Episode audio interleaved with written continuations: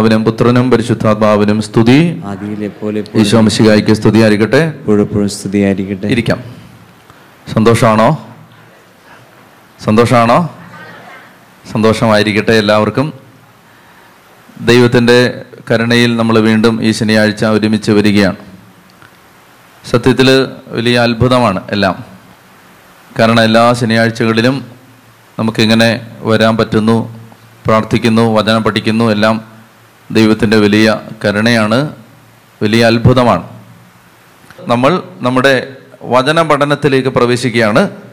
നമ്മൾ നിയമാവർത്തന പുസ്തകം പതിനഞ്ചാമത്തെ സോറി അതെ പതിനഞ്ചാമത്തെ അധ്യായത്തിലാണ് നമ്മൾ അവസാനിപ്പിച്ചത്. നിയമാവർത്തനം പതിനാലാം അധ്യായത്തിൽ ദശാംശത്തെക്കുറിച്ച് പറഞ്ഞാണ് നമ്മൾ അവസാനിപ്പിച്ചത്. പതിനഞ്ചാമത്തെ അധ്യായം നിയമാവർത്തനം പതിനഞ്ച്. ഞാൻ വേഗം വേഗം പോകാൻ പോവാണ്. നിങ്ങൾ വെറുതെ കേട്ടിരുന്നാൽ മതി. ചുമ്മാ കേട്ടിരുന്നാൽ മതി. നിയമാവർത്തന പുസ്തകം പതിനഞ്ചാം അധ്യായം സാപത്ത് വർഷത്തെക്കുറിച്ചാണ് പറയുന്നത്. സാപത്ത് വർഷം. എത്രാം ദിവസമാണ് സാപത്ത്? പഴയ നിയമം അനുസരിച്ച് ഏഴാം ദിവസം. ഏഴാമത്തെ ദിവസം. അങ്ങനെ ഏഴാമത്തെ ദിവസമാണ് സാപത്ത് ദിവസം. സാപത്ത് വർഷം എന്ന് പറഞ്ഞാലോ? ഏഴാമത്തെ വർഷം. അങ്ങനെ ഏഴ് സാപത്തുകൾ കൂടുന്ന നാൽപ്പത്തി ഒമ്പതാമത്തെ വർഷം കഴിഞ്ഞു വരുന്ന അമ്പതാമത്തെ വർഷമാണ് ജൂബിലി വർഷം. ആ ജൂബിലി വർഷം അതിനെക്കുറിച്ച് നമ്മൾ കാണും. അപ്പോൾ ഈ പതിനഞ്ചാമത്തെ അധ്യായം പറയുന്നത് ഈ സാപത്ത് വർഷത്തിൽ എല്ലാ കടങ്ങളും ഇളച്ചു കൊടുക്കണം. ഇപ്പം നിങ്ങൾ എന്റെ കയ്യിൽ നിന്ന് ഒരു അമ്പതിനായിരം രൂപ വാങ്ങിച്ചിട്ടുണ്ടെന്ന് വിചാരിച്ചോ? നിങ്ങളൊരു ഏഴ് വർഷം വെയിറ്റ് ചെയ്യണം. അത് തിരിച്ചു തരാതെ. അപ്പോൾ ഏഴാമത്തെ വർഷം ഞാനത് ഇളച്ചു തരും എന്ന് നിങ്ങൾ ഒരിക്കലും വിചാരിക്കരുത്. അല്ല ഞാൻ ഉദാഹരണം പറഞ്ഞാണ്. എന്ന് വെച്ചാൽ ഈ നിങ്ങൾക്ക് അതാണ് ഇതിനകത്തെ നിയമം. നിങ്ങൾ ആരുടെയെങ്കിലും കയ്യിൽ നിന്ന് പൈസ കടം വാങ്ങിച്ചിട്ടുണ്ട്. ഇനിയിപ്പോൾ ആളുകൾക്ക് പൈസ തിരിച്ചു കൊടുക്കാനുള്ളവർ ഈ ന്യായവും പറഞ്ഞുകൊണ്ട് കാശ് കൊടുക്കാതിരിക്കരുത്. ഈ നിയമം കർത്താവ് അവസാനിപ്പിച്ചു. ഈ സാപത്ത് വർഷത്തിന്റെ നിയമമൊന്നും ഇപ്പോൾ ഇല്ല. അതെല്ലാം കർത്താവ് മാറ്റി. അതുകൊണ്ട് നമുക്ക് നമ്മളെ സംബന്ധിച്ചിടത്തോളം എല്ലാ ദിവസവും ജൂബിലിയാണ്. എല്ലാ ദിവസവും ജൂബിലിയാണ്. അതുകൊണ്ടാണ് ഈശോ പറഞ്ഞത് വായ്പ വാങ്ങാൻ ഇച്ഛിക്കുന്നവരിൽ നിന്ന് ഒഴിഞ്ഞു മാറരുത്. കാരണം എപ്പോൾ ചോദിച്ചാലും കൊടുക്കണം. ഇനി കൊടുത്തു കഴിഞ്ഞാൽ ഒരിക്കലും കണ്ടോ? അതുകൊണ്ട് എല്ലാ ദിവസവും സാവത്താണ്. അതുകൊണ്ടാണ്. അല്ലാതെ ഇനി ഏഴ് കൊല്ലം കഴിയുമ്പം കടവളച്ച് തരാം കൊടുക്കാതിരിക്കാം അങ്ങനെ ചിന്തിക്കരുത്. എല്ലാ ദിവസവും സാവത്താണ്. അതാണ് പുതിയ നിയമത്തിന്റെ പ്രബോധനം.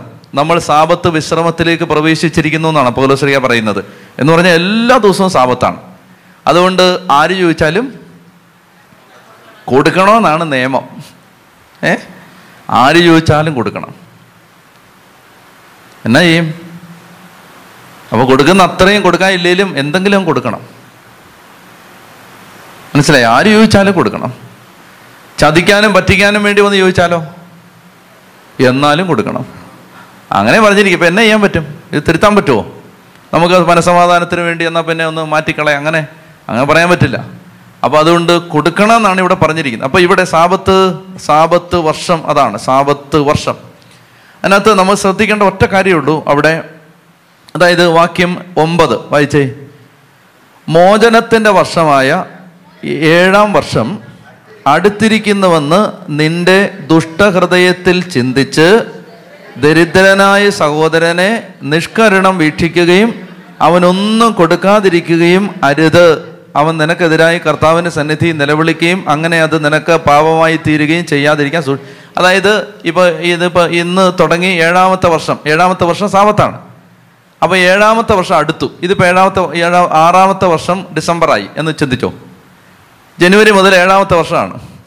അപ്പോൾ ഈ ഡിസംബർ മുപ്പത്തൊന്നിന് കൊടുത്താലും ജനുവരിയിൽ അവൻ തിരിച്ചു തരേണ്ട ബാധ്യതയില്ല. മനസ്സിലായോ? അതായത് ഏഴാമത്തെ വർഷം നീ ആർക്ക് കടം കൊടുത്താലും അവന്റെ അത് എഴുതി തള്ളണം. ഏഴാമത്തെ വർഷം. നമ്മൾ എന്ത് കൊടുത്തിട്ടുണ്ടെങ്കിലും ഏഴാം വർഷം സാപത്ത് വർഷമാണോ? ഇപ്പോൾ രണ്ടായിരത്തി ഇരുപത് സാപത്ത് വർഷമാണെന്ന് വിചാരിക്കുക അപ്പൊ രണ്ടായിരത്തി ഇരുപതിൽ നമ്മൾ ആർക്കെല്ലാം കടം കൊടുത്തിട്ടുണ്ടോ അതിന് മുമ്പുള്ള വർഷങ്ങളിൽ ആർക്കെല്ലാം കടം കൊടുത്തിട്ടുണ്ടോ അത് മുഴുവൻ രണ്ടായിരത്തി ഇരുപതിൽ എഴുതിത്തള്ളണം. അപ്പോൾ അപ്പൊ രണ്ടായിരത്തി പത്തൊമ്പത് ഡിസംബറിൽ ഒരുത്തം വന്ന് പൈസ ചോദിച്ചു. അപ്പോൾ നമ്മുടെ ദുഷ്ടഹൃദയത്തിൽ നമ്മൾ ചിന്തിക്കുകയാണ് എന്താണ്? അയ്യോ ജനുവരി ആകുമ്പോൾ ഇത് എഴുതി തള്ളേണ്ടി വരും. അതുകൊണ്ട് പറയാണ് എന്റെ കയ്യിൽ അഞ്ച് പൈസ പോലും ഇല്ല. കർത്താവ് അങ്ങനെ പറയാണ് നീ അങ്ങനെ ഒരു പാവപ്പെട്ടവൻ വന്ന് നിന്നോട് കടം ചോദിക്കുന്ന സമയത്ത് നീ എഴുതിത്തള്ളേണ്ടി വരുമല്ലോ എന്നോർത്ത് കൊടുക്കാതിരുന്നാൽ അവൻ നിനക്കെതിരെ നിലവിളിച്ചാൽ അത് നിനക്ക് പാവമായിത്തീരും അയ്യോ. ഈ നിലവിളിക്കുന്ന പാപം അതിനെ ആവർത്തിച്ച് ആവർത്തിച്ച് വരാൻ പോവാണ് ഈ നിയമാവർത്തനത്തിൽ. നിലവിളിക്കുന്ന പാപം അതിങ്ങനെ കിടന്ന് നിലവിളിക്കും. മനസ്സിലായില്ലേ? അതിങ്ങനെ കിടന്ന് നിലവിളിക്കും. അതായത് ഇപ്പോൾ ധ്യാന കേന്ദ്രത്തിനെന്നും പറഞ്ഞ് ഒരാൾ എന്റെ കയ്യിൽ ഒരു പതിനായിരം രൂപ തന്നെന്ന് വിചാരിച്ചോ? അച്ഛാ ധ്യാന കേന്ദ്രത്തിൽ നിന്ന് ഒരു പതിനായിരം രൂപ ഇരിക്കട്ടെ എന്റെ തന്നു ഡാനിയൽ അച്ഛന്റെ കയ്യിൽ. എന്തിനാ തന്നത്? ധ്യാന കേന്ദ്രത്തിന്. ധ്യാന കേന്ദ്രത്തിന് എന്ന് പറഞ്ഞ് ഡാനിയൽ അച്ഛന്റെ ഒരു പതിനായിരം രൂപ തന്ന് ഞാൻ ആ പതിനായിരം രൂപ എടുത്ത് പൊറോട്ട ഇറച്ചി മാറ്റി തന്നെന്ന് വെച്ചോ. ധ്യാന കേന്ദ്രത്തിന് ഒരു പതിനായിരം രൂപ തന്നു. ഞാൻ എന്നാ ചെയ്ത് അതെടുത്തിട്ട് പൊറോട്ട ഇറച്ചി മാറ്റി തന്നാൽ ആ പൊറോട്ട ഇറച്ചി എന്റെ വയറ്റിൽ കിടന്ന് നിലവിളിക്കും. മനസ്സിലായോ? നിലവിളിക്കും. അതാണ് ഇവിടെ പറയുന്നത്. അതായത് ഒരു കാര്യത്തിന് വേണ്ടി നിലവിളിക്കുക അപ്പോൾ ഇവിടെ പറയുകയാണ് ഞാൻ ഉദാഹരണം മനസ്സിലാൻ വേണ്ടി പറഞ്ഞാണ്. അപ്പോൾ ഇവ ഇവന് കൊടുക്കേണ്ട പണമാണത്. പാവപ്പെട്ടവന് കൊടുക്കാൻ വേണ്ടി കൂടിയാണ് ദൈവം നമുക്ക് സമ്പത്ത് തന്നിരിക്കുന്നത്. അത് എപ്പോഴും ഓർത്തിരിക്കണം. നമ്മുടെ കയ്യിൽ ദൈവം കുറച്ച് പൈസ തന്നിട്ടുണ്ടെങ്കിൽ അത് കൊടുക്കാൻ വേണ്ടി തന്നിരിക്കുകയെന്ന് എപ്പോഴും മനസ്സിലൊരു ചിന്ത വേണം. കൊടുക്കാൻ തന്നതാണ്. അത് ആർക്കാ കൊടുക്കണ്ടേ? അത് കൊടുക്കേണ്ടവനെ കൊണ്ട് മുമ്പിൽ തരും. കൊടുക്കണം. അലഞ്ഞു തിരിയൊന്നും വേണ്ട. ആർക്കാണോ കൊടുക്കേണ്ടത് ആ ആളെ കൊണ്ടുവന്ന് മുമ്പിൽ തരും. അപ്പം കൊടുക്കണം. എന്നിട്ട് കൊടുത്തിട്ട് വലത് കൈ ചെയ്തത് ഇടത്ത് കൈ അറിയുകയും ചെയ്യരുത്. അതിനാ ദൈവം കാശ് തരുന്നത്. അച്ചട്ടാണ്. എന്നെ വിശ്വസിക്ക്. എന്നെ വിശ്വസിക്ക്. അഞ്ച് പൈസ എടുക്കാൻ നിവൃത്തിയില്ല നടന്ന കാലമുണ്ട് എന്റെ ജീവിതത്തിൽ. എന്റെ പൗരോഹിത്യ ജീവിതത്തിൽ.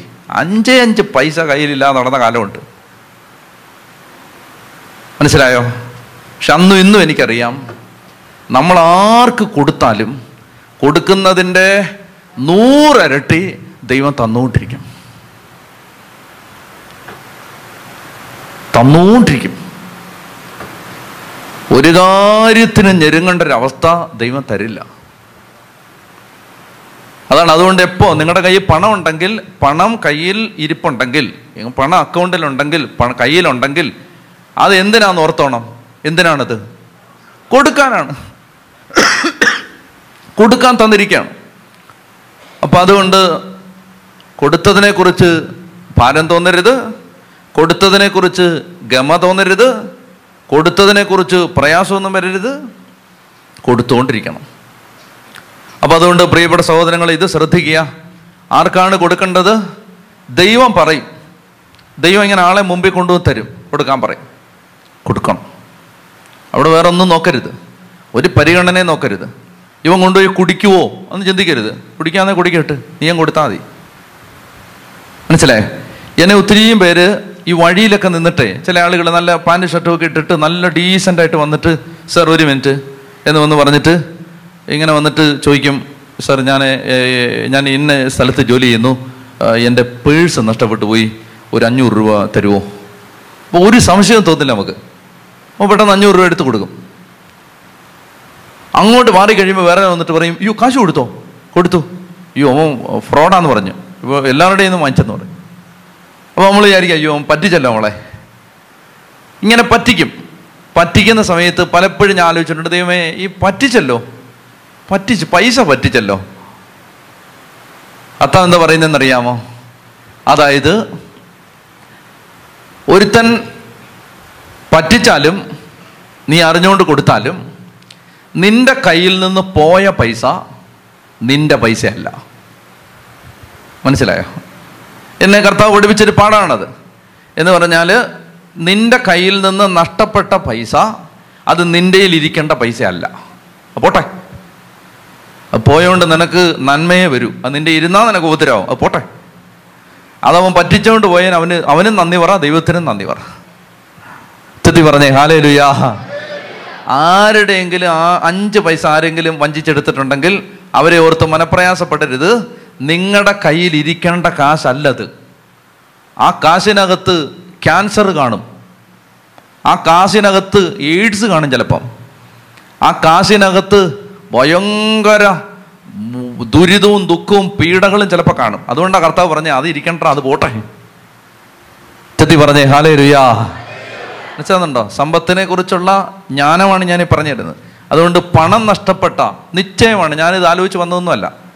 ഇതിപ്പം പറയുന്നതെന്ന് വെച്ചാൽ പരിശുദ്ധാത്മ പറയിപ്പിക്കുന്നതാണ്. പൈസ നഷ്ടപ്പെട്ടതിന്റെ വേദനയിലിരിക്കുന്ന ഒന്നിലധികം ആളുകൾ ഇതിനകത്തുണ്ടാവും. ഇപ്പം കൈവക്കാൻ പറഞ്ഞാൽ കൈവക്കുകയും ചെയ്യും. ഒന്നിലധികം ആളുകൾ ഇതിനകത്ത് ഇരിപ്പുണ്ടാവും. അതുകൊണ്ട് അവരോടുള്ള ദൈവത്തിന്റെ വെളിപ്പെടുത്തലാണ് ഇത്. പൈസ പോയെന്ന് ഓർത്ത് വിഷമിക്കുകയും ചെയ്യരുത്. അത് നിനക്കുള്ളതല്ല. പോട്ടെ പോട്ടെ. ഇനി അതിന്റെ മറുവശത്ത് നമുക്ക് അർഹതയില്ലാത്ത പണം ഒരിടത്തുനിന്നും എടുക്കരുത്. എടുത്താൽ അത് നമ്മുടെ വീട്ടിലിരുന്ന് നമ്മുടെ ശുശ്രൂഷ ജീവിതത്തിലിരുന്ന് നിലവിളിക്കും. നമുക്ക് അർഹതയില്ലാത്ത ഇത് നിനക്കാണ്. ഇപ്പൊ എന്നോട് ഒരാൾ പറയുകയാണ് അച്ഛാ അച്ഛന് പൊറോട്ട ഇറച്ചിയും തിന്നാൻ ഇന്നാ അമ്പത് രൂപ. അതിൽ നിന്നേ പൊറോട്ട ഇറച്ചിയും വാങ്ങിക്കാവൂ. മനസ്സിലായോ? മനസ്സിലായോ? അച്ഛാ ധ്യാന കേന്ദ്രത്തിന്റെ രണ്ടാം നില പണിയാൻ ഇന്ന് ഒരു അമ്പത് രൂപ. അതിൽ നിന്ന് പൊറോട്ട ഇറച്ചിയും വാങ്ങിച്ചാൽ അത് കടന്ന് നിലവിളിക്കും. ഇത് പറ്റി സമ്പത്തിനെ കുറിച്ചുള്ള ദൈവത്തിന്റെ ദൂതാണ്. ഇത് വളരെ ശ്രദ്ധേയമാണ്. ഇത് മനസ്സിലായല്ലോ? യൂദാസിന് എന്താ സംഭവിച്ച ഒടുവിൽ യൂദാസ് ആത്മഹത്യ ചെയ്തു. കെട്ടി ഞാന്ന് ചത്തു. അർഹതയില്ലാത്ത പണം നമ്മളെ ഒടുവിൽ എത്തിക്കുന്നത് ഒരു മുഴം കയറിലായിരിക്കും. അതുകൊണ്ട് കൂലിപ്പണി എടുത്താണ് ജീവിക്കുന്നതെങ്കിലും ഒരു നിവൃത്തിയില്ലാതാണ് കഴിയുന്നതെങ്കിലും ഉള്ളത് കൊണ്ട് അതുകൊണ്ടാണ് തിമോത്തിയിൽ ദൈവത്തിന്റെ എനിക്കറിയില്ല ഞാനൊന്നും പറയാൻ വന്നതൊന്നുമല്ല. ആ പോവാം. കാറ്റടിക്കുന്ന വഴി പോവാം.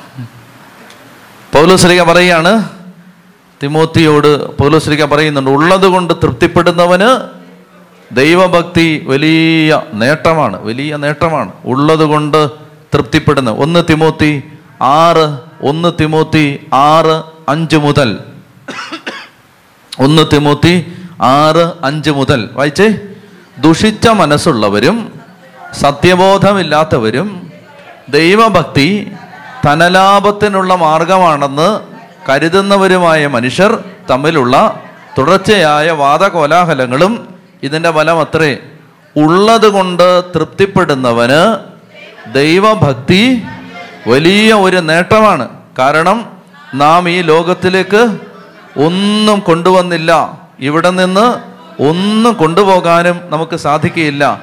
ഭക്ഷണവും വസ്ത്രവും ഉണ്ടെങ്കിൽ അതുകൊണ്ട് നമുക്ക് തൃപ്തിപ്പെടാം. ധനവാന്മാരാകണമെന്ന് ആഗ്രഹിക്കുന്നവർ പ്രലോഭനത്തിലും കെണിയിലും മനുഷ്യനെ അധപതനത്തിലേക്കും നാശത്തിലേക്കും തള്ളിയിടുന്ന നിരവധി വ്യാമോഹങ്ങളിലും നിബന്ധിക്കുന്നു നിങ്ങൾ കേൾക്കണേ?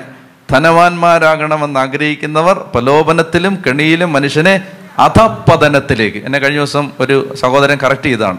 അധംപതനം എന്ന് പറയരുതെന്ന് പറഞ്ഞു. അധപ്പതനം അതുകൊണ്ടാണ് ഞാൻ നിർത്താൻ പറഞ്ഞത്. അത് ആ സഹോദരനൊന്ന് കേട്ടോട്ടെ ഞാനത് ശരിയാക്കിയെന്ന്. ഏതാണ്? അധപതനം. അധപ്പതനം അധംപതനമല്ല ഞാൻ പറഞ്ഞുകൊണ്ടിരുന്നത് അധംപതനം എന്നാണ് അപ്പോൾ എന്നോട് പറഞ്ഞ ഈ അങ്ങനെ പറയല്ലേ നാണക്കേടാണ്. അധപതനം. അല്ലേ? അതുപോലെ തന്നെ G N O S T I C gnostic gnostic അല്ല നോസ്റ്റിക് ജി സൈലന്റ് ആണ്. നോസ്റ്റിക് അതൊക്കെ കറക്ഷൻസ് കിട്ടുന്നതാണ്. ഓക്കെ വെരി ഗുഡ് അപ്പോൾ ധനവാന്മാരാകണമെന്ന് ആഗ്രഹിക്കുന്നവർ വായിച്ചേ. പ്രലോഭനത്തിലും കെണിയിലും മനുഷ്യനെ അധപ്പതനത്തിലേക്കും നാശത്തിലേക്കും തള്ളിയിടുന്ന നിരവധി വ്യാമോഹങ്ങളിലും നിബന്ധിക്കുന്നു എന്തെന്നാൽ ധനമോഹമാണ് എല്ലാ തിന്മകളുടെയും അടിസ്ഥാന കാരണം.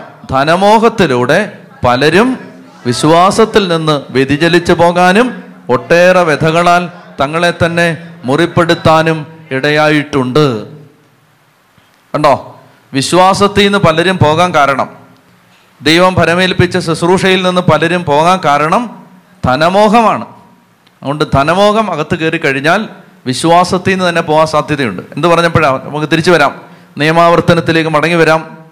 അവിടെ പറയുകയാണ് നിന്റെ സഹോദരൻ നിന്നോട് എന്തെങ്കിലും ഒരു സഹായം ചോദിച്ചാൽ ആ സഹോദരന് ഇനി അത് എഴുതി തള്ളേണ്ടി വരുമല്ലോ എന്നുള്ള ന്യായം പറഞ്ഞ് അയ്യോ അതിനി ചോദിക്കാൻ പറ്റത്തില്ലല്ലോ കൊടുത്താൽ ഇനി തിരിച്ചു കിട്ടത്തുമില്ല. എങ്ങനാ ചോദിക്കുന്നതെന്ന് ഓർത്ത് കൊടുക്കാതിരിക്കരുത്. മറിച്ച് അവൻ നിനക്കെതിരായി കർത്താവിന്റെ സന്നിധിയിൽ നിലവിളിക്കാൻ സാധ്യതയുണ്ട്. അങ്ങനെ അത് നിനക്ക് പാപകരമായി തീരുകയും ചെയ്യാതിരിക്കാൻ സൂക്ഷിച്ചു കൊള്ളുവിൻ. ചതി പറഞ്ഞേ ഹാലേ ലുയാ ഹാലേ ലുയാ ഹാലലുയാ ഹാലലുയാ ഹാലലുയാ ഹാലലുയാ അപ്പോൾ അതുകൊണ്ട് അവന് നീ ഉദാരമായി കടം കൊടുക്കണം. അപ്പോൾ ഇത് പണമുള്ള ആളുകളോടാണ് പറയുന്നത്. കൊച്ചിന് മരുന്ന് വാങ്ങിക്കാൻ വെച്ചിരിക്കുന്ന പൈസ എടുത്ത് കൊടുക്കാൻ കർത്താവ് പറയുന്നില്ല.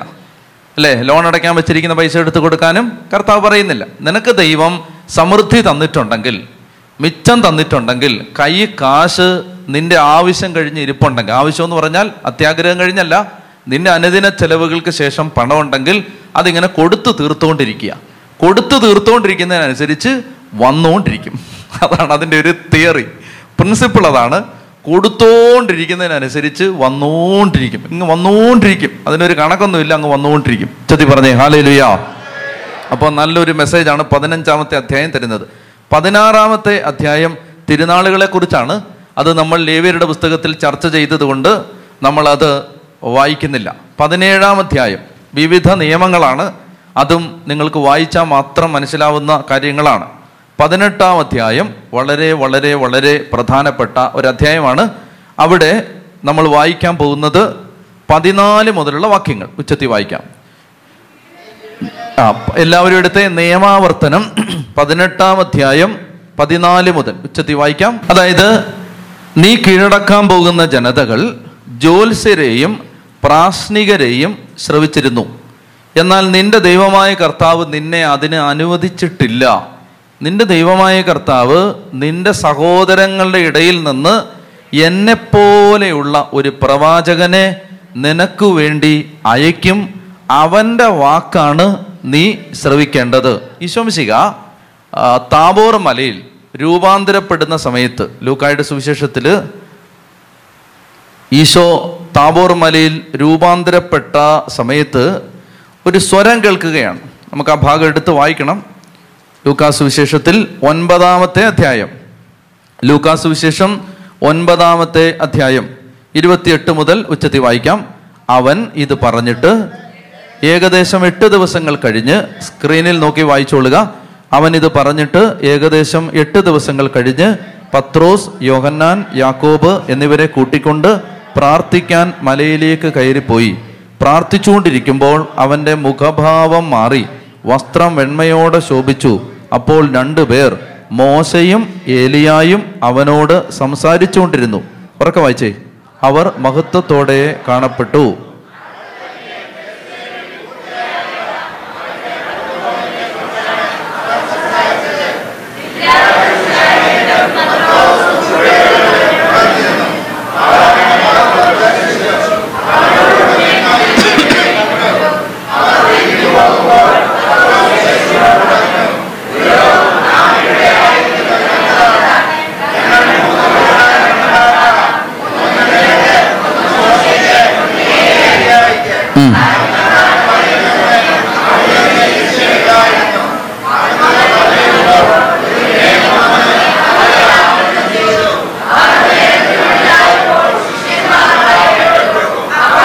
മേഘത്തിൽ നിന്ന് ഒരു സ്വരം കേട്ടു.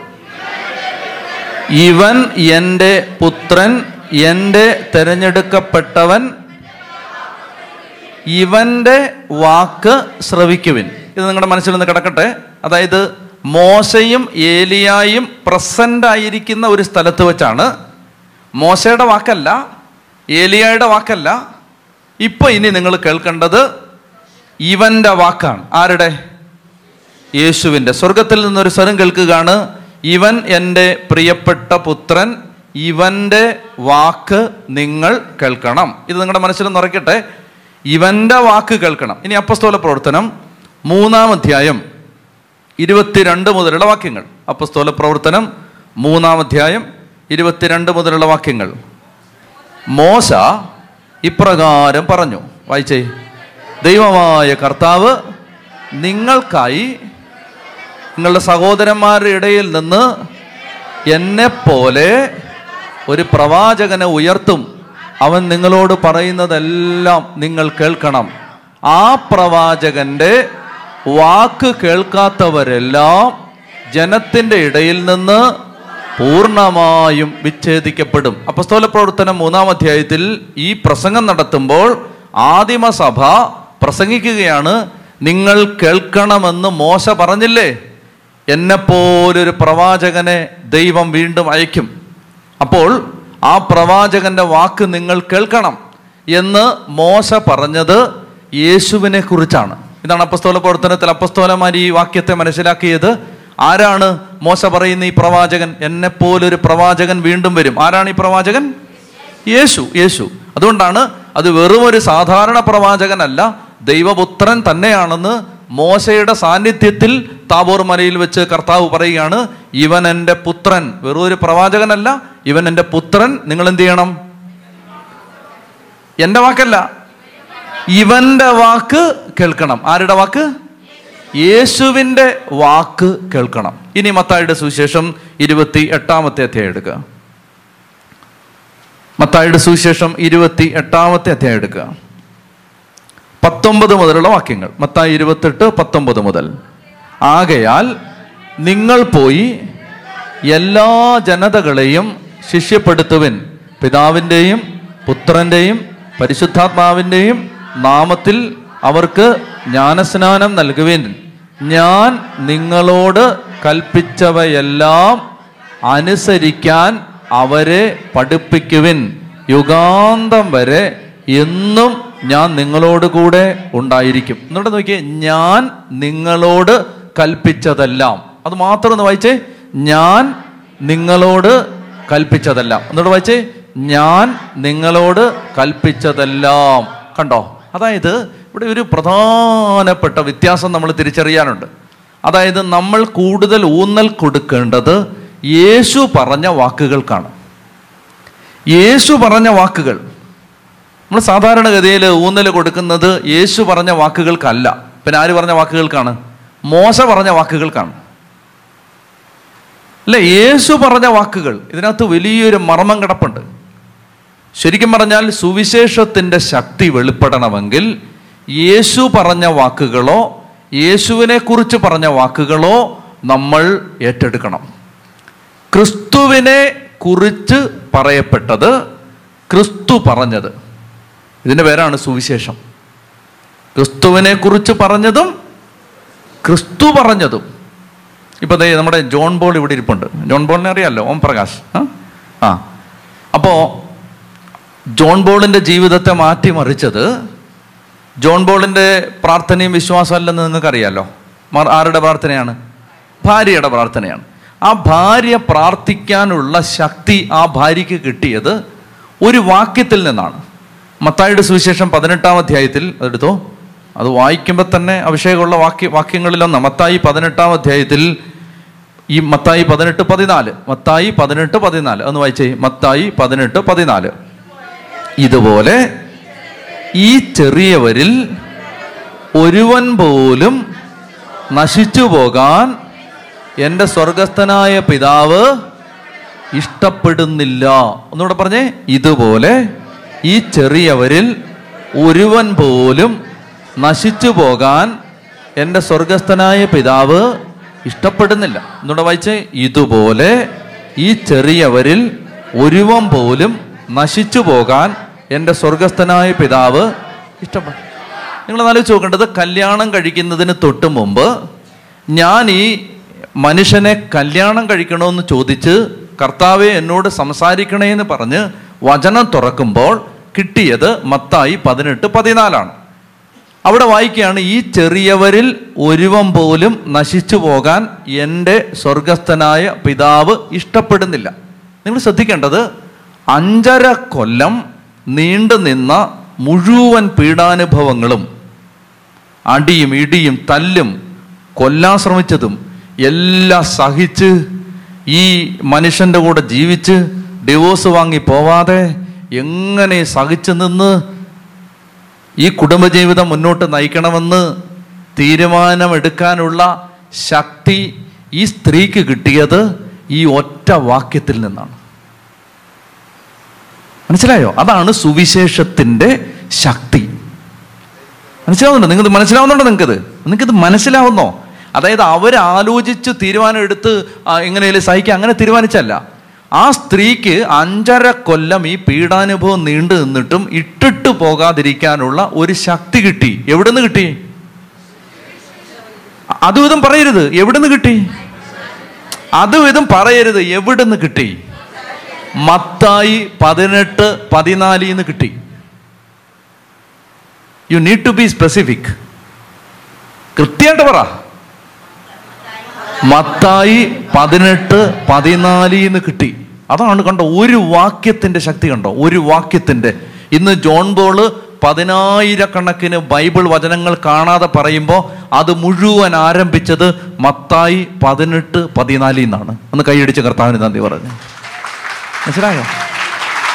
അതായത് ഇത് മുഴുവൻ ആരംഭിച്ചത് മത്തായി പതിനെട്ട് പതിനാലിൽ നിന്നാണ്. ഇനി ഇത് ആരുടെ വാക്കാണ്? മോശയുടെ വാക്കാണോ? ഏലിയയുടെ വാക്കാണോ? ഇത് യേശുവിന്റെ വാക്കാണ്. അതാണ് യേശുവിന്റെ വാക്കിന്റെ ശക്തി. അതാണ് യേശുവിന്റെ വാക്കിന്റെ ശക്തി അതാണ്. അതുകൊണ്ടാണ് സുവിശേഷത്തിൽ ആവർത്തിച്ച് പറയുന്നത് ഇവന്റെ വാക്ക് കേൾക്ക് ഇവൻ പറഞ്ഞത് കേൾക്ക്. നിന്റെ പാപം നിന്നെ വേട്ടയാടും. അത് ഇവൻ പറഞ്ഞാണോ? അവൻ പറഞ്ഞല്ലത്. അവൻ പറഞ്ഞ എന്താണ്? നിന്റെ അനീതികൾക്ക് നേരെ ഞാൻ കരുണയുള്ളവനായിരിക്കും.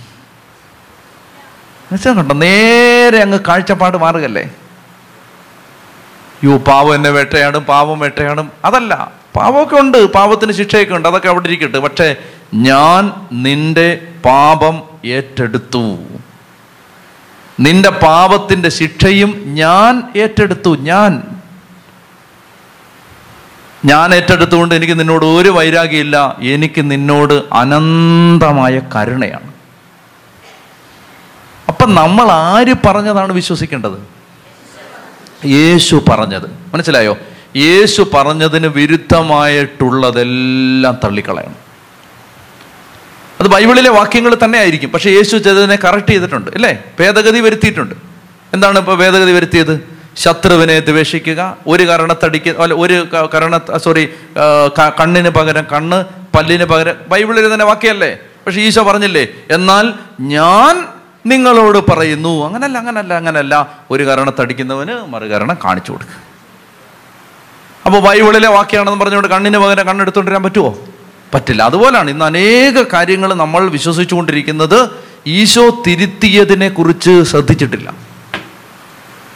ഈശോ ഭേദഗതി വരുത്തിയതിനെ കുറിച്ച് ശ്രദ്ധിച്ചിട്ടില്ല. അതുകൊണ്ടാണ് ഞാൻ ഈ ദശാംശം എന്നൊക്കെ പറയുമ്പോൾ ആളുകൾ എന്നെ കൊങ്ങാക്കി പിടിക്കാൻ വരുന്നത് അതുകൊണ്ടാണ്. ഈശോ ചിലത് ഭേദഗതി വരുത്തി ഭേദഗതി വരുത്തി. എന്നിട്ട് ഈശോ പറഞ്ഞു നിങ്ങൾ പത്ത് എന്ന് പറഞ്ഞ കണക്കൊന്നും കൊടുക്കാൻ അങ്ങനെ നിൽക്കണ്ട നിങ്ങൾക്ക് ഇഷ്ടം പോലെ കൊടുക്ക്. മനസ്സോടെ കൊടുക്ക്. കഴിവനുസരിച്ച് കൊടുക്ക്. കണ്ടോ? ഭേദഗതി വരുത്തി. അപ്പൊ ഇവിടെ പറയുകയാണ് യേശുവിന്റെ വാക്കാണ് നിങ്ങൾ കേൾക്കേണ്ടത്. യേശുവിന്റെ വാക്ക്. ഒറ്റ വാക്കാണ്. തിരുവല്ല കൺവെൻഷന്റെ വീഡിയോ യൂട്യൂബിൽ ഇടുമ്പോൾ നിങ്ങൾ കേട്ടാൽ മതി. ഇപ്പോൾ അത് പറയാനുള്ള ആരോഗ്യമൊന്നുമില്ല.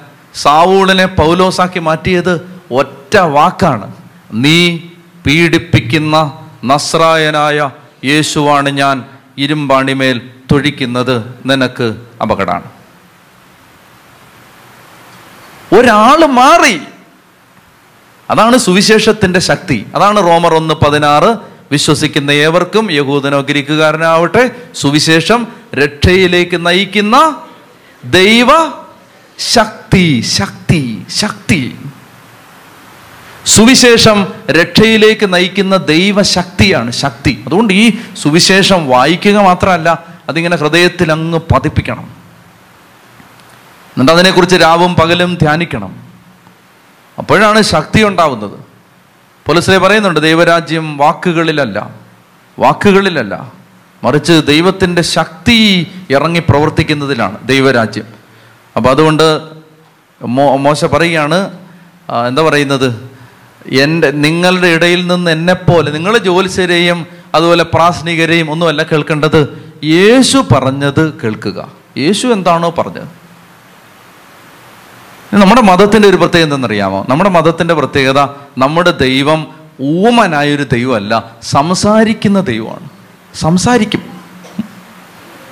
ആ ദൈവം സംസാരിക്കും. പ്രധാനമായി ആ ദൈവം സംസാരിക്കുന്നത് തിരുവചനത്തിലൂടെയും സഭയിലൂടെയുമാണ്. ആ ദൈവം സംസാരിക്കും. ആ സംസാരിക്കുന്നത് നമ്മൾ കർത്താവെ അങ്ങ് എന്താണ് സംസാരിക്കുന്നത്? മദർ തെരേസെ ഡാർജിലിംഗിലേക്ക് മദർ ഒരു തീവണ്ടിയിൽ യാത്ര ചെയ്യുകയാണ്. യാത്ര ചെയ്യുന്ന സമയത്ത് ഒരുപാട് മണിക്കൂറുകൾ ഉള്ളതുകൊണ്ട് ബൈബിൾ എടുത്ത് ചെറിയ പോക്കറ്റ് ബൈബിൾ അതെടുത്ത് ഇങ്ങനെ മറിച്ചപ്പോൾ മത്തായി ഇരുപത്തഞ്ച് കിട്ടി. നിങ്ങൾക്ക് അറിയാവുന്ന ഭാഗമാണ്. ഈ ചെറിയവരിൽ ഒരുവന് ഇത് ചെയ്തു കൊടുത്തപ്പോഴെല്ലാം നിങ്ങൾ എനിക്ക് തന്നെയാണ് ചെയ്തത്. എന്നെനിക്ക് വിശന്നു നിങ്ങൾ ഭക്ഷിക്കാൻ തന്നു. ഈ തെരേസ എന്ന് പറഞ്ഞ കൽക്കട്ടയിലെ സെന്റ് മേരി സ്കൂളിലെ ടീച്ചറായിരുന്ന തെരേസ എന്ന സിസ്റ്ററിനെ അടിമുടി മാറ്റിയത് യേശു അരളി ചെയ്ത ഈ വചനമാണ്. ഈജിപ്തിലെ വിശുദ്ധ അന്തോണി സന്യാസ പിതാവാണ്. അദ്ദേഹത്തെ മാറ്റിമറിക്കുന്നത് ഒരു വചനമാണ്. നീ പൂർണനാകാൻ ആഗ്രഹിക്കുന്നെങ്കിൽ പോയി നിനക്കുള്ളതെല്ലാം വിറ്റ് ദരിദ്രർക്ക് കൊടുക്കുക. എന്നിട്ട് വന്ന് എന്നെ അനുഗമിക്കുക. അപ്പം അദ്ദേഹം വലിയ പ്രഭു കുടുംബത്തിൽ ജനിച്ച ആളായിരുന്നു. അദ്ദേഹത്തിന് സഹോദരി ഉണ്ടായിരുന്നു. അപ്പം സഹോദരിയെ സംരക്ഷിക്കാനായിട്ട് ഒരു സ്ഥലത്ത് ഏൽപ്പിച്ചിട്ട് ഉണ്ടായിരുന്നത് മുഴുവൻ വിറ്റിട്ട് പാവപ്പെട്ടവർക്ക് കൊടുത്തിട്ട് ഈ മനുഷ്യൻ മരുഭൂമിയിലേക്ക് പോയി. അങ്ങനെയാണ് സന്യാസ കൂട്ടായ്മകൾ ആരംഭിക്കുന്നത്. ഈജിപ്തിലെ വിശുദ്ധ അന്തോണി. വിശുദ്ധ ഫ്രാൻസിസ് സേവ്യർ. അദ്ദേഹത്തോട് ചോദ്യം നീ ലോകം മുഴുവൻ നേടിയാലും നിന്റെ ആത്മാവിനെ നഷ്ടപ്പെടുത്തിയാൽ നിനക്ക് എന്ത് പ്രയോജനം? ഇതാണ് അദ്ദേഹത്തെ മാറ്റിമറിക്കുന്നത്. നിങ്ങൾ ഓർക്കണം ഓരോ ഓരോ വാക്യങ്ങളാണ് ഓരോ വാക്യങ്ങൾ. എന്തുകൊണ്ടാണ് ഇതൊക്കെ ജീവിതങ്ങളെ മാറ്റുന്നത്? മാറ്റുന്നതിന്റെ കാരണം ഇത് ആരുടെ വാക്കാണ്? ഇത് യേശുവിന്റെ വാക്കാണ് യേശുവിന്റെ വാക്ക്. ഇനി വായിച്ചേ നിയമാവർത്തനത്തിൽ നമ്മൾ വായിച്ചുകൊണ്ടിരുന്ന പതിനെട്ടാം അധ്യായത്തിൽ. പതിനെട്ട് നമ്മൾ വായിച്ചുകൊണ്ടിരുന്ന വാക്യം വായിച്ചേ.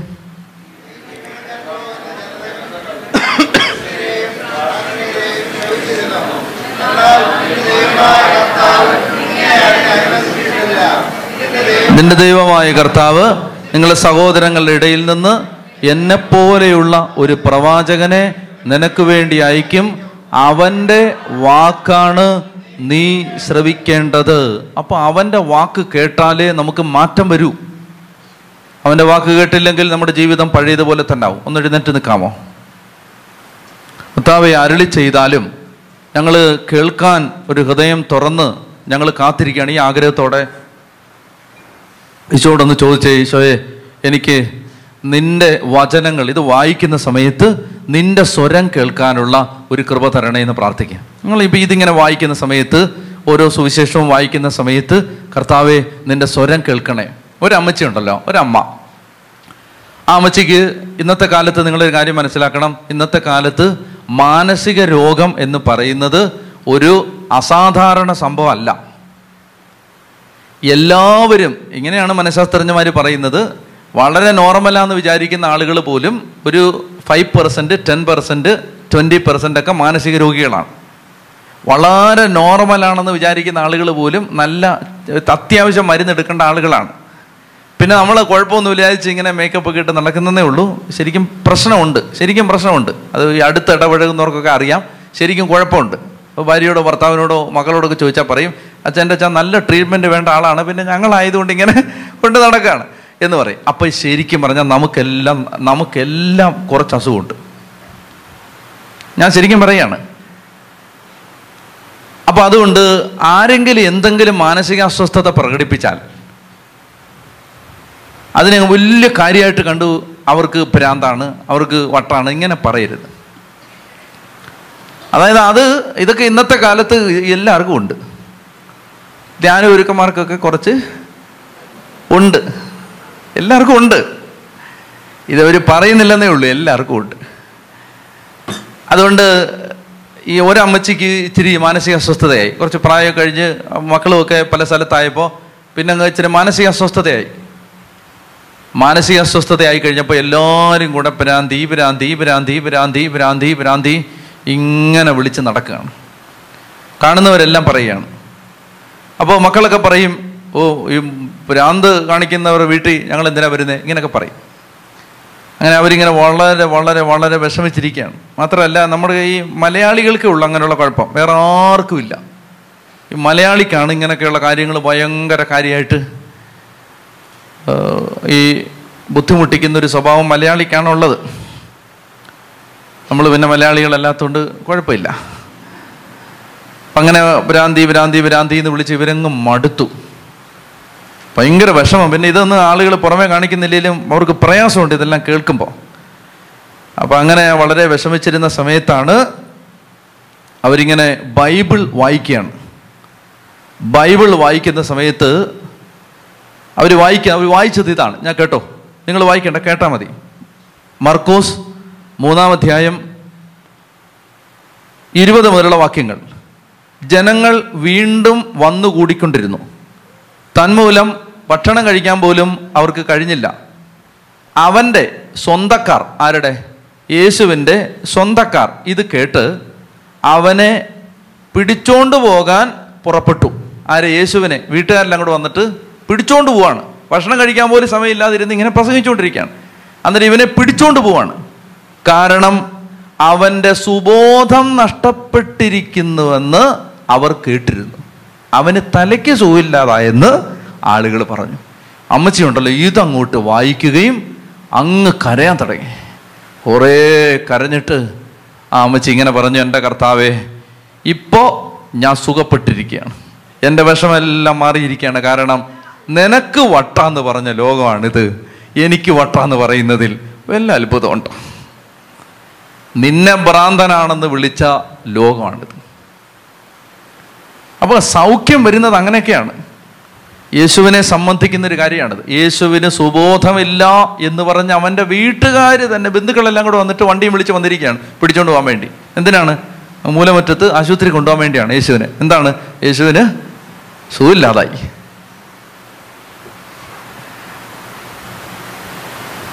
അപ്പൊ അതുകൊണ്ട് യേശുവിനെ കേൾക്കണം. യേശുവിന്റെ വാക്ക് കേൾക്കണം യേശുവിനെ കുറിച്ച് വായിക്കണം. അപ്പോൾ പുതിയ നിയമം കൂടുതൽ വായിക്കണം കൂടുതൽ ശ്രദ്ധയോടെ വായിക്കണം. അങ്ങനെ വായിക്കുമ്പോഴാണ് കർത്താവിന്റെ സൗഖ്യവും സമാധാനവും കടന്നു വരുന്നത്. കരങ്ങൾ സ്വർഗത്തിലേക്ക് ഉയർത്തി. കർത്താവെ ഞങ്ങളുടെ ഹൃദയം ഒന്ന് തുറന്നു തരണേ എന്ന് പ്രാർത്ഥിക്കുക. സ്തുതിച്ചേ. ഹാലേ ലുയ്യ ഹാലേ ലുയ്യ ഹാലേ ലുയ്യ യേശുവെ സ്തുതിക്കുന്നു സ്തുതിക്കുന്നു സ്തുതിക്കുന്നു സ്തുതിക്കുന്നു സ്തുതിക്കുന്നു. ഞങ്ങളുടെ മനസ്സും ഹൃദയവും അങ്ങ് തുറന്നു തരണേ എന്ന് പ്രാർത്ഥിക്കുന്ന പരിശുദ്ധാത്മാവേ. ഹാലലുയ ഹാലലുയ ഹാലലുയ ഹാലലുയ ഹാലലുയ ഹാലലുയ. അങ്ങ് അരളി ചെയ്യണമേ. അങ്ങയുടെ ദാസരിതാ ശ്രവിക്കുന്നു. അങ്ങ് അരളി ചെയ്യണമേ. അങ്ങയുടെ ദാസരിതാ ശ്രവിക്കുന്നു. അങ്ങ് അരളി ചെയ്യണമേ. അങ്ങയുടെ ദാസരിതാ ശ്രവിക്കുന്നു. നിൻ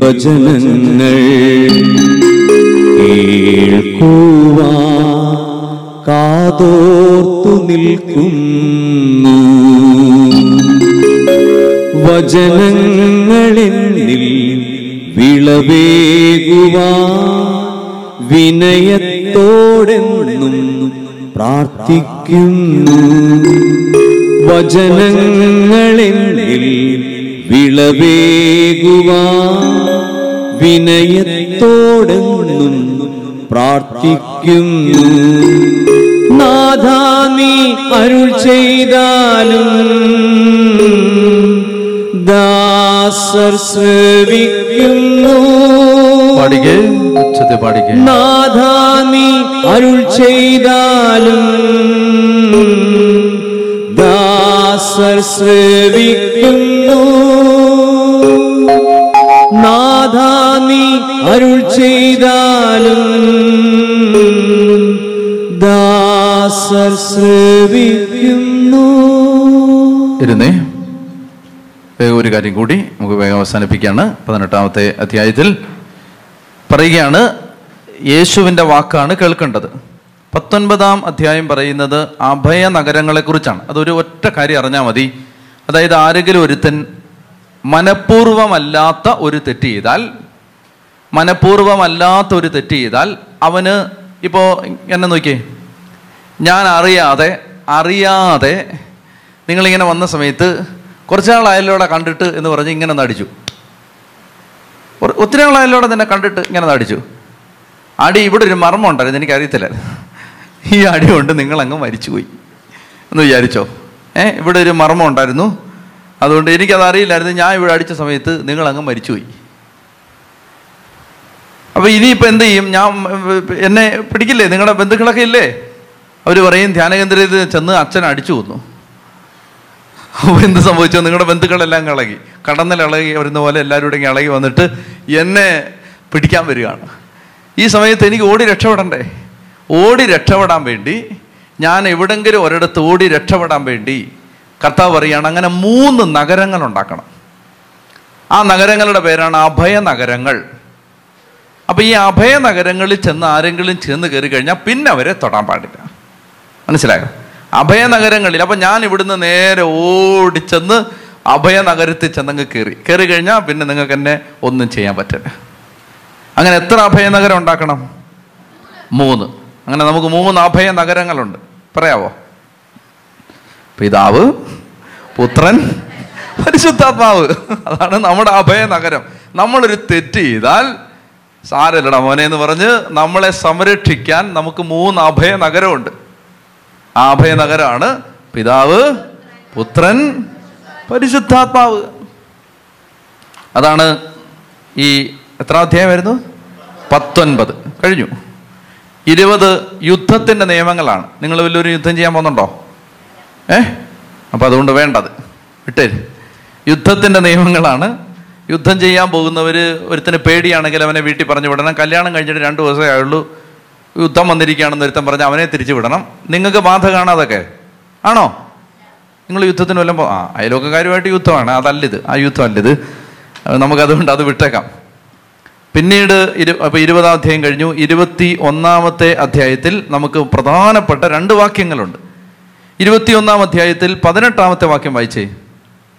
ഇരുപത്തൊന്നാം അധ്യായം. എന്നിട്ട് ഈ വാക്യം വായിക്കുമ്പോൾ നിങ്ങൾക്ക് പുതിയ നിയമത്തിലെ എന്തെങ്കിലും ഓർമ്മ വരുന്നെങ്കിൽ വായിക്കുന്ന സമയത്ത് തന്നെ നിർത്തിയിട്ട് ഉറക്കെ അങ്ങ് വിളിച്ച് പറഞ്ഞേക്കണം. വായിച്ചോ?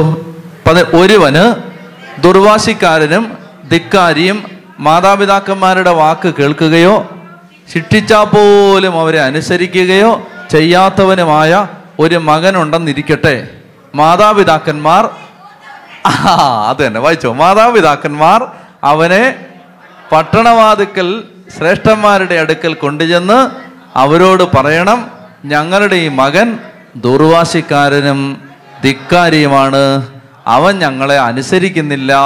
ഭോജനപ്രിയനും കുടിയനുമാണ്. ഇവൻ ഭയങ്കര തീറ്റിക്കാരനുമാണ് ഭയങ്കര വെള്ളവടിക്കാരനുമാണ് ആര്? ഇവൻ. അവൻ എന്ത് ചെയ്യണം? അപ്പോൾ പട്ടണവാസികൾ അവനെ കല്ലെറിഞ്ഞ് കൊല്ലണം. അങ്ങനെ ആ തിന്മ നിങ്ങളുടെ ഇടയിൽ നിന്ന് നീക്കിക്കളയണം. ഇസ്രായേൽ മുഴുവൻ ഇത് കേട്ട് ഭയപ്പെടെ. അപ്പോൾ പറ നിങ്ങളുടെ വീട്ടിൽ അങ്ങനെയുള്ള പിള്ളേരുണ്ടോ? ഒന്നുകൂടെ വായിച്ചേ. ഒന്നുകൂടെ വായിച്ചേ. അതായത് ഒരുവന് ദുർവാസിക്കാരനും ആ ദുർവാസി ദുർവാശിക്കാരായ മക്കളുണ്ടോ? പിടിവാശിക്കാരായ മക്കളുണ്ടോ? ആ ഉണ്ടെങ്കിൽ ഇത് എറിഞ്ഞ് അതാണ്. ഓക്കെ. ഒരുവന് ദുർവാശിക്കാരൻ അടുത്ത ധിക്കാരി അങ്ങനെ മക്കളുണ്ടോ? കൈ പൊക്കിപ്പിക്കുന്നില്ല ഞാൻ. ദിക്ക് ധിക്കാരേ പറയത്തുള്ളൂ. ഇങ്ങോട്ട് വേണമെന്ന് പറഞ്ഞാൽ അങ്ങോട്ട് പോകും. ഭക്ഷണം കഴിക്കടാന്ന് പറഞ്ഞാൽ ടി വി കാണും. പഠിക്കടാന്ന് പറഞ്ഞാൽ കളിക്കാൻ പോകും കളിക്കടാന്ന് പറഞ്ഞാൽ ഭക്ഷണം താന്ന് പറയും. അങ്ങനെയുള്ള പിള്ളേരുണ്ട്. അവ എന്നാ ചെയ്യണം? ധിക്കാരിയും മാതാപിതാക്കന്മാരുടെ വാക്ക് കേൾക്കുകയോ എന്ന് പറഞ്ഞാൽ അപ്പനും അമ്മയും എന്ത് പറഞ്ഞാലും അനുസരിക്കത്തില്ല. ശിക്ഷിച്ചാൽ പോലും അവരെ അനുസരിക്കുകയോ ചെയ്യാത്തവനുമായ ഇന്നലെ ഒരു അമ്മച്ചി മോനെയും കൊണ്ടുവന്നു. ഇന്നലെ. ഇന്നലെ ഒരു അമ്മച്ചി. അയ്യോ. അമ്മച്ചിക്കാരെയാണ്. അതായത് അവനെ അവനെ കൊണ്ട് നിർത്തി പറയുകയാണ്. അച്ഛാ എന്റെ അച്ഛ അമ്മച്ചിയെ തല്ലുകയാണ് ഉപദ്രവിക്കുകയാണ് പത്തിരുപത്തിരണ്ട് വയസ്സുണ്ട്. ഒന്നും പറഞ്ഞ കേൾക്കത്തില്ല. തല്ലുകയാണ് അമ്മച്ചി ജോലി ചെയ്യുന്ന ഓഫീസിലേക്ക് കയറി ചെല്ലുകയാണ് അവിടെ ചെന്ന് അവരെ ഉപദ്രവിക്കുകയാണ്. ഇവിടെ ഒന്നും പറയുകയാണ് അങ്ങോട്ട് വന്നേര് കാണിച്ചു തരാന്നൊക്കെ പറഞ്ഞു. പാവം. അപ്പൊ അങ്ങനെയൊക്കെയുള്ള പിള്ളേര് ദുർവാശിക്കാര് മാതാപിതാക്കന്മാര് ശിക്ഷിച്ച പോലും അവരെ അനുസരിക്കുകയും ചെയ്യാത്തവനുമായ മകനുണ്ടെന്നിരിക്കട്ടെ. അപ്പോൾ ശ്രേഷ്ഠന്മാരുടെ അടുത്ത് കൊണ്ടുവരണം. എവിടാണ്? അപ്പോൾ ഇവിടെ കൊണ്ടുവരണം. ധ്യാനകേന്ദ്രത്തിൽ കൊണ്ടുവരണം. അല്ല അച്ഛന്മാരുടെ അടുത്ത് പള്ളി കൊണ്ടുവരണം. വികാരിച്ചന്റെ അടുത്ത് കൊണ്ടു ചെല്ലണം. എന്നിട്ട് എന്നാ ചെയ്യണം? കമ്മിറ്റിക്കാരെല്ലാം കൂടെ ചേർന്ന് ഇവനെ കല്ലെറിഞ്ഞ് കൊല്ലണം. എന്ത് ചെയ്യും? ഇത് ബൈബിൾ പറഞ്ഞിരിക്കുകയാണ്. ഇപ്പം എന്നാ ചെയ്യും? അങ്ങനെയുള്ള പിള്ളേർ വല്ലതും ഉണ്ടോ? ഉണ്ടെങ്കിൽ തിങ്കളാഴ്ച പത്ത് മണി മുതൽ അങ്ങനെയുള്ള പിള്ളേരെ ഇവിടെ കൈകാര്യം ചെയ്യുന്നതാണ്. അപ്പൊ നിങ്ങൾക്ക് ഇത് വായിച്ചപ്പോൾ ആരെയാണ് ഓർമ്മ വന്നത്? ധൂർത്തപുത്രൻ. പക്ഷെ പിതാവ് എന്നാ ചെയ്തത്? ഇങ്ങനെ നിയമം ഉണ്ടായിരുന്നു. അവൻ പറയാണ് കാശ് ഓടറാ എന്റെ വീതം ഓടറാന്ന് എന്ന് പറഞ്ഞപ്പോൾ മോനെ നീ പോവരുത്. ഇല്ല ഞാൻ പോവും. മോനെ നീ അപ്പന്റെ അടുത്ത് ഞാൻ പോവും. മോനെ നീ അങ്ങനെ പണങ്ങി പോര്. ഞാൻ പോവും. വേലക്കാരെല്ലാം പിടിച്ച് പിടിയിടാവനെ കൊണ്ടുപോയി കല്ലെറിഞ്ഞ് കൊല്ലാൻ വകുപ്പുള്ള ഒരു സമയത്താണ് അപ്പൻ ഒന്നും മിണ്ടാതെ എല്ലാം കൊടുത്തു വിട്ടത്. അപ്പോൾ അതാണ് ധൂർത്തപുത്രന് വേണമെങ്കിൽ അപ്പന് കല്ലെറിഞ്ഞ് കൊല്ലിക്കാമായിരുന്നു. ഒരു ഇൻഫർമേഷൻ നിങ്ങൾക്ക് തരാൻ വേണ്ടി വായിച്ചു തന്നേ ഉള്ളൂ. ഇനി അതിന് താഴെ നമുക്ക് പ്രധാനപ്പെട്ട മറ്റൊരു വചനമുണ്ട്. ഇരുപത്തി മൂന്നാമത്തെ വാക്യം. സോറി ഇരുപത്തിരണ്ട് മുതൽ വായിച്ചേ. ഒരുവൻ മരണശിക്ഷയ്ക്കർഹമായ കുറ്റം ചെയ്യുകയും മരണത്തിന് വിധിക്കപ്പെടുകയും ചെയ്താൽ അവനെ നീ മരത്തിൽ തൂക്കുക. ശവം രാത്രി മുഴുവൻ മരത്തിൽ തൂങ്ങിക്കിടക്കരുത്. നിന്റെ ദൈവമായ കർത്താവ് നിനക്ക് അവകാശമായി തരുന്ന സ്ഥലം അശുദ്ധമാകാതിരിക്കാൻ അന്ന് തന്നെ അത് മറവ് ചെയ്യണം. മരത്തിൽ തൂക്കപ്പെട്ടവൻ ദൈവത്താൽ ക്രിസ്തു നമ്മെ പ്രതി ശപിക്കപ്പെട്ടവനായി തീർന്നുകൊണ്ട് നിയമത്തിന്റെ ശാപത്തിൽ നിന്ന് നമ്മെ രക്ഷിച്ചു. കാരണം മരത്തിൽ തുക്കപ്പെടുന്നവൻ ശപിക്കപ്പെട്ടവനാണെന്ന് എഴുതപ്പെട്ടിരിക്കുന്നു. എവിടെ? ദേ ഇവിടെ. കണ്ട? അതാണിത്. ക്രിസ്തു നമ്മെ പ്രതി ശപിക്കപ്പെട്ടവനായി തീർന്നത് അതിന്റെ റീസൺ ഇതാണ്. മരത്തിൽ തൂക്കപ്പെടുന്നവൻ ശപിക്കപ്പെട്ടവനാണ്. ഇനി ഇരുപത്തി രണ്ടാമത്തെ അധ്യായം ഒന്നാമത്തെ വാക്യം. ഇരുപത്തിരണ്ടാം അധ്യായം ഒന്നാം വാക്യം. നിന്റെ സഹോദരന്റെ കാളയോ ആടോ വഴിതെറ്റി അലയുന്നത് കണ്ടാൽ കണ്ടില്ലെന്ന് നടിച്ച് കടന്നു പോകരുത്. അതിനെ നിന്റെ സഹോദരന്റെ അടുക്കൽ തിരിച്ചെത്തിക്കണം. അതായത് നിങ്ങളിങ്ങനെ വണ്ടി ഓടിച്ച് പോകുമ്പോഴാണ് അയലോക്കത്തെ കുമാറിന്റെ മോൻ എന്നാ ഇന്ന് അവിടെ വീടിയും വലിച്ചുകൊണ്ട് കണ്ടില്ലേ? വായി നോക്കി. എന്നും പറഞ്ഞിട്ട് അങ്ങ് പോവരുത്. മനസ്സിലായി? കൂട്ടുകാരന്റെ കാളയോ ആടോ? കാളയോ ആടൊന്നും അല്ലിത് അതായത് നിന്റെ സഹോദരന്റെ അയൽക്കാരന്റെ കുടുംബത്തിൽപ്പെട്ടവരുടെ അല്ലെങ്കിൽ നിന്റെ സമൂഹത്തിൽ ജീവിക്കുന്നവരുടെ ഇടവക്കാരുടെ ഒക്കെ മക്കൾ വഴിതെറ്റി അലയുന്നത് കണ്ടാൽ അതിനെ നിന്ദിച്ചും പരിഹസിച്ചും വിധിച്ചിട്ടും പോകരുത്. നീ എന്നാ ചെയ്യണം? ആ അവിടെ ഇറങ്ങി അവനെ പിന്തിരിപ്പിച്ച് ഉപദേശിച്ച് വീട്ടിൽ നീ അവന് വേണ്ടി മധ്യസ്ഥം വഹിക്കണം. അതാണ് ഇവിടെ പറഞ്ഞിരിക്കുന്നത്. എന്നോട് വായിച്ചേ നിന്റെ സഹോദരന്റെ കാളയോ ആടോ വഴിതെറ്റി അലയുന്നത് കണ്ടാൽ കണ്ടിൽ നിന്ന് നടിച്ച് കടന്നു പോകരുത്. അതിനെ നിന്റെ സഹോദരന്റെ അടുക്കൽ തിരിച്ചെത്തിക്കണം. ഇനി ഒമ്പതാമത്തെ വാക്യം വായിച്ചേ മുന്തിരിത്തോട്ടത്തിൽ മറ്റ് വിത്തുകൾ വിതയ്ക്കരുത്. വിതച്ചാൽ വിള മുഴുവൻ നീ വിതച്ചതും മുന്തിരിയുടെ ഫലവും ദേവാലയത്തിലേക്ക് കണ്ടുകിട്ടും. നിങ്ങൾക്കിത് പറയുമ്പോൾ വല്ല ഓർമ്മ വരുന്നുണ്ടോ? മുന്തിരിത്തോട്ടത്തിൽ മറ്റ് വിത്തുകൾ വിതയ്ക്കരുത്. വിതച്ചാൽ അത് അത് മുഴുവൻ ദേവാലയത്തിലേക്ക് കണ്ടുകിട്ടും വല്ലോ ഓർമ്മ വരുന്നുണ്ടോ? എന്തെങ്കിലും ഓർമ്മ വരുന്നുണ്ടോ? പച്ചക്കറി കൃഷി തുടങ്ങി. ആരും തുടങ്ങിയിട്ടില്ല ഇവിടെ ആര്? ആരാ? മുന്തിരിത്തോട്ടത്തിൽ മറ്റ് വിത്തുകൾ നട്ടുപിടിപ്പിക്കരുത്. വല്ലോ ഓർമ്മ വരുന്നുണ്ടോ? ഒരുവൻ അവൻ അവരോട് ഈ ഉപമ പറഞ്ഞു. ഒരുവൻ ഒരു മുന്തിരിത്തോട്ടത്തിൽ ഏലക്കാര് നിങ്ങളുടെ മുന്തിരിത്തോട്ടത്തിൽ ഒരത്തിവൃക്ഷം നട്ടുപിടിപ്പിച്ചു. വല്ല ഓർമ്മ വരുന്നുണ്ടോ? ഏ ഓർമ്മ വരുന്നു. ഉണ്ടോ? ഈശോ പറ ഫലം തരാത്ത അത്തിവൃക്ഷത്തിന് ഉപമ എന്താണ്? മുന്തിരിത്തോട്ടത്തിൽ ഒരത്തിവൃക്ഷം. പക്ഷെ ഇവിടെ തന്നെ പറഞ്ഞിരിക്കുന്നത് മുന്തിരിത്തോട്ടത്തിൽ ഒന്നും നട്ടുപിടിപ്പിക്കരുത്. എന്ന് പറഞ്ഞാൽ നിങ്ങൾ ഓർക്കണം. അതായത് മറ്റുള്ളവരെല്ലാം പറഞ്ഞു. അവനെ സഹായിക്കരുത്. അവനെ സഹായിക്കരുത് അവനോട് കരുണ കാണിക്കരുത്. ആര് പറഞ്ഞു? എല്ലാ മതങ്ങളും പറഞ്ഞു പാപിയോട് കരുണ കാണിക്കരുത്. എല്ലാ പ്രവാചകന്മാരും പറഞ്ഞു തെറ്റ് ചെയ്യുന്നവനെ ശിക്ഷിക്കണം. എല്ലാവരും പറഞ്ഞു കണ്ണിന് പകരം കണ്ണ് പല്ലിന് പകരം പല്ല്. പക്ഷെ ആ നിയമങ്ങളെല്ലാം കാറ്റിൽ പറത്തി ദൈവമായ കർത്താവ് തന്റെ മുന്തിരിത്തോട്ടത്തിൽ വിജാതീയരായ നമ്മളെ അത്തിവൃക്ഷത്തെ നട്ടുപിടിപ്പിച്ചു. അതാണ് ഇതിന്റെ അർത്ഥം. പോട്ട്. ഇനി അത് കഴിഞ്ഞിട്ട് മതിയോ? പോരാ പോരാ പോരാ. ഇനി ഒരു കാര്യം കൂടെ പറഞ്ഞാൽ തീരും. ഇരുപത്തിരണ്ടാം അധ്യായോടെ തീർത്ത് നമുക്ക് അവസാനിപ്പിക്കാം. നിയമാവർത്തനം ഇരുപത്തിരണ്ട് ഇരുപത്തിരണ്ട് മുതൽ വായിച്ചേ.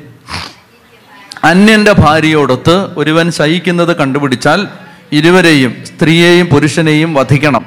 അങ്ങനെ ഇസ്രായേലിൽ നിന്ന് ആ തിന്മ നീക്കിക്കളയണം. ഇരുപത്തിമൂന്ന്. അന്യ പുരുഷനുമായി വിവാഹ വാഗ്ദാനം നടത്തിയ ഒരു കന്യകയെ പട്ടണത്തിൽ വെച്ച് ഒരുവൻ കാണുകയും അവളുമായി ശയിക്കുകയും ചെയ്താൽ ഇരുവരെയും പട്ടണവാതിക്കൽ കൊണ്ടുപോയി കല്ലെറിഞ്ഞ് കൊല്ലണം.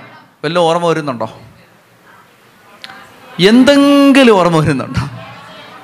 പാവനിയായ സ്ത്രീയോ?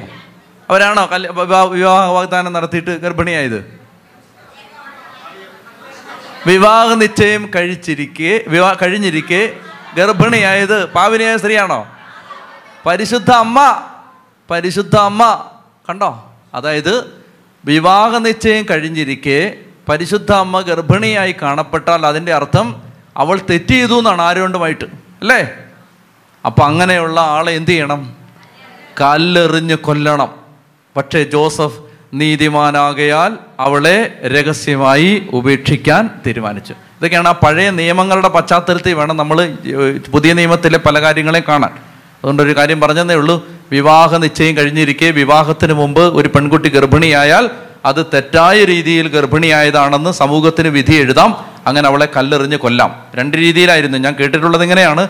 ഒന്നീ കല്ലെറിഞ്ഞ് കൊല്ലും അല്ലെങ്കിൽ ഈ അമ്പ് കുത്തി അമ്പ് വലിയ കൂർത്ത അമ്പ് ഇങ്ങനെ കുത്തി വെച്ചിട്ട് അതിനകത്ത് ആളെ കയറ്റി ഇരുത്തി കോർത്തെടുത്ത് കൊല്ലും. അങ്ങനൊരു പ്രാകൃതമായ ശിക്ഷാരീതി ഉണ്ടായിരുന്നു എന്ന് കേട്ടിട്ടുണ്ട്. ബൈബിളിലെങ്ങും കണ്ടിട്ടില്ല. പറഞ്ഞു കേട്ടിട്ടുള്ളതാണ്. വാസ്തവാവാനാണ് വക. അങ്ങനെ കഴിമരത്തിലേറ്റുക കല്ലെറിഞ്ഞ് കൊല്ലുക കുന്തം കുത്തി ഇറക്കി കൊല്ലുക ഇങ്ങനെയൊക്കെയുള്ള പ്രാകൃതമായ രീതികളുണ്ടായിരുന്നു. അപ്പോൾ ആ സ്ഥലത്താണ് യോസേഫ് പിതാവ് അങ്ങനെ തെറ്റ് തന്റെ ഭാര്യയ്ക്ക് വരാമെന്ന് വേണമെങ്കിൽ അദ്ദേഹത്തിന് ചിന്തിക്കാം. അദ്ദേഹത്തിന് അങ്ങനെ ചിന്തിക്കാൻ പറ്റൂ. ദൂതൻ വരുന്നത് വരെ മാനുഷികമായി അദ്ദേഹത്തിന് വേണമെങ്കിൽ അങ്ങനെ ചിന്തിക്കാം. പക്ഷെ അപ്പോഴും അദ്ദേഹം എന്ത് ചെയ്തു? രഹസ്യമായി അവളെ ഉപേക്ഷിക്കാൻ തീരുമാനിച്ചു. Jesus.